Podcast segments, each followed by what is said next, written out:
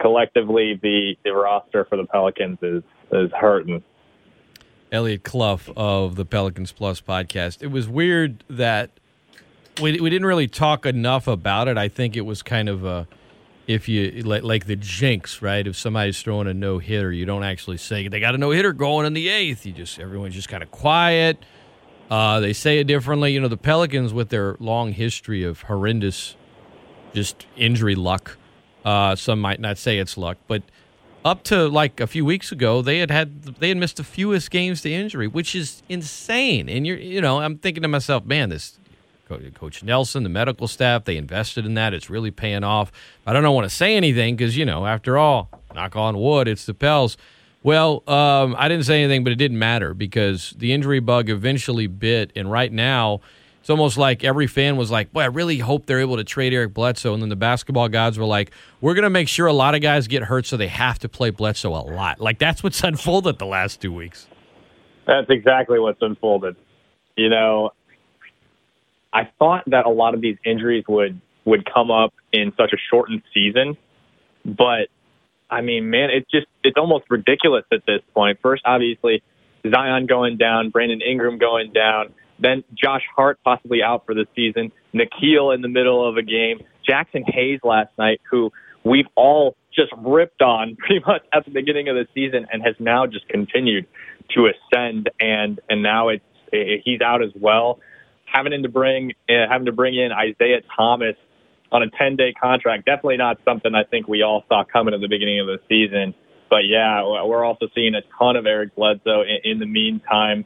A two way guy, Naji Marshall, who you know he's going to bring effort, but that's that's all you can guarantee from him. We're seeing pretty much everybody on the roster that's available except for Will Magnay, a 22 year old rookie from the NBL who is also on a two way contract. I mean, it's it's getting to a point where it's like it, it, it's unfair is what it feels like. Like you said, to this point in the season, so few injuries, and yet here we are, uh, however many games in it is, like some close to 50, I believe. But uh, it, it, it's getting to a point where it's like, really, another person went down, and it's not even being upset. It's not even being um, angry or anything like that. It's just it's it's being baffled at this point with the amount of injuries that the Pelicans have sustained. Well, clearly last night, you know, they missed Brandon Ingram. Um, they they're just they're they're missing Josh Hart in a big way. I don't think we'll see him again this season. Um, that one perhaps is the most significant in that you're not going to see him again. I mean, we may see Ingram tonight, um, if not tonight, you know, likely Friday when they host Philly. So you're you're getting some of these guys back. Not sure about Nickeil. We'll find out there. But um, but on top of that, man, it's just it it feels it feels like uh, this team in terms of you know getting into the top ten in the West. It just it, it's feeling like much more of an uphill climb. And we could talk about the good stuff in a minute with Zion, but. Uh, it's just I, I don't with, with Josh Hart being gone, man. That's the one to me that might be the biggest in terms of competing this year. And I know we look at the big picture plan for this team, but he's a guy that they're just that it's hard to duplicate those minutes off the bench, no matter who you put in there. Maybe some guy has a good night here or there, but consistently, that's just that's not something they're going to be able to recreate. Exactly. I mean, your best bet is going to be at this point is going to be James Johnson, and it's it's just not the same. Like uh, James has been fantastic. He's already a fan favorite in New Orleans, and rightfully so. I mean, he's just been exactly what the Pelicans have needed that sort of four, or five, can sort of defend threes, losing a bit of a step because of his age, but he's been phenomenal. But at the same time, you just don't get the energy and the consistent minutes the way you would with Josh Hart. You just don't. To uh, to to degrade the way that James Johnson's been playing, he's been again phenomenal. But like you said, Josh Hart is so integral to what this team does, especially defensively. I mean, we know what he's done against Jayson Tatum, against when the when the Pels played the Celtics, and players that bring energy for a team like this, we know have been so huge. I mean, Kira Lewis, Jaxson Hayes, Nickeil Alexander Walker, when he's been starting, has just been awesome in terms of the way he scored the basketball. And the way these teams that are are above the Pelicans are playing, the Spurs, the Warriors, obviously edging out a win last night against the Bucks. Grizzlies, unfortunately, Ja Morant goes down with a hip injury, which you hate to see. One of the best young talents in this league. They're 25 and 23, but I could definitely see them going a skid now that he's probably going to be out for a little bit of time. The it's almost like the play-in is being handed to the Pelicans, but the injury bug just hit at the wrong time. And, and like you said, Josh Hart so huge to what they do. Brandon Ingram and Zion being out at the same time, just so unfortunate. And last night, what they lacked against the Hawks, obviously, was well perimeter defense and a little bit of luck in that third quarter. Hawks going 11 of 11, which was an NBA record for most made in a row, I believe, or, or something that the effect without a miss in a quarter, shooting, see here, 64% from the three point line in a game, which is unheard of. And I mean, th- there's just a lot of things that are going wrong at this point in time in the season when things could be going so right. So that's the thing that probably makes it hurt the most is these teams below above the Pelicans are, are starting to to hit a downward spiral as well, also getting the injury bug, but the Pelicans just can't make it up because there's so many different things in their way in, in terms of players getting out, uh, the the lack of talent. You get the further you go deep into the bench, which is every NBA team, but rotations from Stan Van Gundy and, and all that as well. Yeah, why? You know, we talk about this team of extremes. Like, of course, a team goes 11-11 from three point range in the third. I mean, that's just what happens. Uh, and and it's granted 11 for 11. That's there, there is some just okay. That's but it. I I can't put a lot of a lot of luck in regards to that. I, I've got to look at that and say, okay, it's there's just that that continues to be a team, and we saw how long it took for them to improve in that area a little bit. They finally started to, but now you got a lot of new players in the rotation, and of course, now you're starting to see it come up again. Yeah, you know, you said there's, uh, I mean, luck isn't necessarily going to be the thing. Uh, you know, when you go 11 of 11, of 11 from a, from three and a quarter in the NBA, there's got to be a little bit in there, right? And I'm sure you saw some of the shots, how deep they were, and uh, oh, I mean, Trae Young's pulling up from 33 right. feet with exactly. a second left on the shot clock. You know, exactly. So there's a little. I mean, he's incredibly talented. I don't want to take anything away from Trae, but that was that was that was a lucky shot. The thing about the Pelicans in their coverage of the three point line is is one we knew we know it to be effort like that's that's just been a thing throughout the season and it's getting better. I, I think you'd agree, Scott, is that the defensive effort has been so much better as of late. Whether it's because the guys on the end of the bench want to earn minutes, what have you, but it, it's just been better. They're running guys off the line much better than they were earlier in the season, and that defensive effort appears to be there. But the issue is Stan Van Gundy loves his drop coverages in the NBA in the NBA for his schemes. For those of you who don't know what I'm talking about, obviously there's a lot of pick and roll run in the NBA, high pick and roll.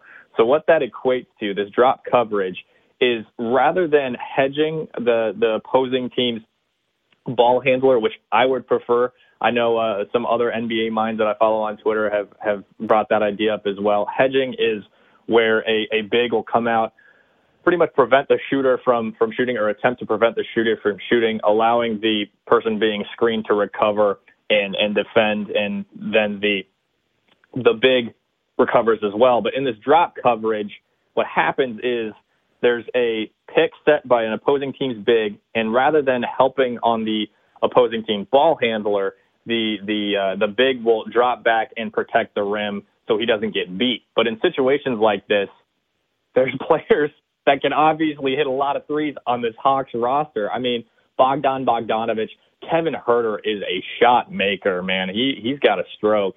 Solomon Hill can hit one from time to time. well, we know he he shouldn't be paid to do that, but obviously Trae Young, Danilo Gallinari, uh, Tony Snell, Lou Williams. I mean, when things like that happen, you have to adjust the lack of adjustments by this team, by Stan Van Gundy, to what they're doing defensively, especially in terms of their pick and roll coverage, drives me bonkers. Drives a lot of people bonkers who've really been paying attention to the schemes on the basketball court for the Pelicans. It, it's it's the drop coverage, man. Like like you can talk about effort, you can talk about want to, you can talk about running guys off the line. While all three important, if you're continuing to run the drop coverage against teams that can shoot the three point basketball you are going to get beat. you are going to lose basketball games in the NBA in today's league. That's just a fact. ESPN 1420 and .com. Moving forward, um, aside from Zion Williamson, which we'll we'll close with, what, what's something that's uh, a positive for you? What's something that's worth watching right now with this team? You know, everybody was raving about Isaiah Thomas last night. That was really fun. That was really really fun to see him on the basketball court, and, and especially for the Pelicans wearing number 24, honoring Kobe. Now, in terms of, of positives for, for this team going forward Obviously, Lonzo Ball didn't shoot well from the floor last night, 4 of 15 from the field, 4 of 14, didn't really attack the basket, but the rest of his box score was awesome. Nine rebounds, 11 assists, three steals, two blocks. I mean, Lonzo, and also he came back and set a career high, eight three pointers in his first game back. That's see James Johnson, what he's been doing for this team. I mean, I, I couldn't have asked for for a better exchange for JJ Redick to get James Johnson because he does literally everything that JJ Redick couldn't do. Play defense. He's a big. He makes a lot of smart, high IQ plays, and and he's been. It's not like JJ Redick wasn't a high IQ basketball player, but James Johnson is able to do it to a different degree because he plays a different position. It, he's exactly what this team needed. And once the Pelicans start to get healthy again, hopefully soon, hopefully Nickeil Alexander Walker can come back, Jaxson Hayes can come back, Brandon Ingram hopefully, hopefully tonight against the Nets. Otherwise, it could get pretty ugly in Brooklyn. But James Johnson is, is definitely a bright spot on this team, and, and having Lonzo Ball back is huge as well. So that that's got to be the bright spot for me. Obviously, there's a lot of negative to focus on, but there's there's always positive too. ESPN 1420 and .com. Our guest Eliot Clough of the Pelicans Plus podcast, Boot Crew Media. Lonzo Ball, is he on this team long term after not being traded? Well, I'd like to think so, Scott. You know, I, I've been a proponent, really not at the beginning of the season, obviously, because of the way he was struggling, and, and up to this point, I've kind of started to be more okay with them paying him a, a large amount of money. That four-year, eighty-four million dollar sort of range is probably what I would would be most okay with. Uh, what it's going to look like is is really up in the air, depending on how much a team like the Knicks are going to offer, or Chicago, depending on how much cap space they have this off season. Off season, because the Knicks have a ton, and we know that according to reports, they love Lonzo Ball. So, in in what has happened with his ascension in terms of shooting and his ability to play defense and, and everything, to that effect, I really do hope that that he stays in New Orleans not going to guarantee anything. I think if you're guaranteeing anything compared or in reference to to Lonzo Ball and his contract at this point, you're either ignorant or you have the best inside information ever because it's it's really up in the air at this point. Do I know if he's going to be around? No. Do I hope he's going to be around? Yes. All right. What about Josh Hart? Recent injury. If they do sign Lonzo to an, uh, you know, this off season, what does that mean for his future? Yeah, that's that's another great question. Obviously, being in a contract year, Josh Hart was playing really well, doing what he does, playing defense, giving you energy, coming up with all the 50-50 balls. This is this is a contract that gets a little bit more difficult because we know what Josh Hart is. And Lonzo has just continued to get better and better. We don't know how much better he's going to get, but this is pretty much who Josh Hart is, right? He's he's known as that glue guy. He's going to go out. He's going to do what you need him to do every night, whether it's scoring the basketball, playing defense, getting rebounds. Now, if there's a team out there that feels like they are, you know, a glue guy away from a championship and or, or really getting to the playoffs or, or being competitive in the East or the West, he is a guy that you you pay for that. Whether they can pay him 15 million plus is is one thing, but you know, you get into a little bit of a dicey cap situation, assuming the Pelicans, especially if they hold on to Steven Adams or, or Eric Bledsoe this off season. I mean, it, it'll it'll be tough depending on the contract situation of everybody else, but Josh Hart's a guy you have to keep around, right? I mean, he's a fan favorite. He does whatever you need him to do. If the Pelicans can't figure out a way to maneuver the cap and and get him to stay in New Orleans, that's something you definitely have to do. Lonzo Ball's gonna be priority. Un- unfortunately, for a lot of people who love Josh Hart, I love Josh Hart, but the way with the way Lonzo's played, with the way he fits with this roster, Lonzo's got to be priority. ESPN 1420 and dot .com. Lastly, Zion Williamson tied a Seems like it's an NBA record all the time. He's tying or breaking 25 straight games of shooting more than uh, better than 50% from the spe- field while scoring 24 or more points. Um, yes, it was a loss, but if you watch Zion, 12 of 18, 34 points. Some of those shots were just ridiculous. 9 to 10 from the line, hit a three, um, tied Shaq for, for 25 straight. I would imagine, he, you know, I wouldn't bet against him going 26 straight tonight when they play at Brooklyn uh, in a game nationally televised on ESPN. But uh, it seems like the national media has picked up more on Zion as of late. They always, you know, they know he's a story. They're on national TV a lot, but you've had a recent stretch where they weren't. Um, until tonight, and yet he was still the vocal point of you know a lot of talking head shows, a lot of nonsense, some of it about what does he do next, blah blah blah. And as as you know, I always say, you know, aside from everything else and all the issues and what seem like perpetual issues with this franchise, you can still take a moment just to enjoy watching this guy play. And um, I, I, I, try to remind myself of that when a team is going 11 11 from three point range in a quarter, that, you know what, it's still worth watching because of number one. Um, he just, it, seems like he's getting better, Eliot. It just seems like he continues to do things. Uh, and, and I have to remind myself he's only 20 years old. Yeah, that that's, yeah, that's pretty much it, Scott. Yeah. I mean, he was doing this last night coming off an injury, one. Two, without Brandon Ingram. I mean, there was just absolutely zero space on the floor last night. Like, wow. Zion, there were a couple possessions where he just couldn't do anything because there were three Hawks on him. And I mean, he still comes away with 34 points, 9 of 10 from the field, 12 of 8, or, excuse me, 9 of 10 from the free throw line, 12 of 18 from the field, like you said.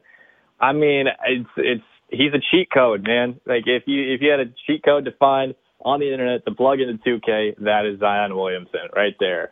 That is what he's become. I mean, he's 20 years old. Again, he's I would be shocked if he doesn't go for 26 straight tonight. And and it's just become something we've we've begun to expect. I mean, I I tweeted it last night. There was a play where he attacked the basket, went through four Hawks, missed the layup because there were four Hawks around him. Got the rebound, got another rebound, got fouled, made two, uh, excuse me, made both free throws, and it was just like, yeah, that's another, that's a, that's another Zion play. Like this is just, I mean, this is greatness that we're seeing in front of our eyes. Like I, I was not surprised at all based on uh, what he's done prior to. I mean, that lob finish from from Lonzo last night that was off. Uh, not not the obviously the the the dunk that he made, but I mean I tweeted this out too. I said Zion's off target lobs must baffle physicists everywhere because it's it's just I mean there's no words to really put to it. He is he is transcendent. He is he is the guy. I mean I I'd be shocked, you know, God forbid in, in, any injuries come about, but he's going to be the face of the league, man. Like it's it's just almost inevitable at this point. Eliot Clough has been our guest, Pelicans Plus podcast and NBA expert with Brew Crew Media. How can folks listening check out your podcast, Eliot?